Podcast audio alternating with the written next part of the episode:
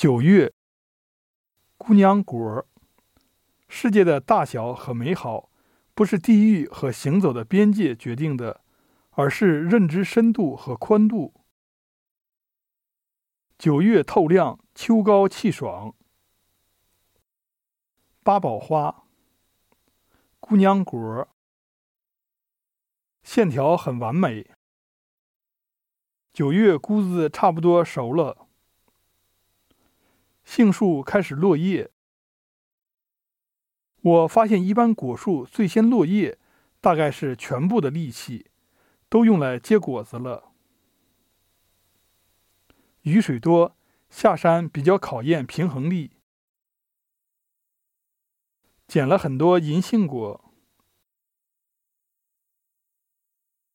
五步之内有芳草，方寸之间见天地，所以世界很大。身边的路都走不完。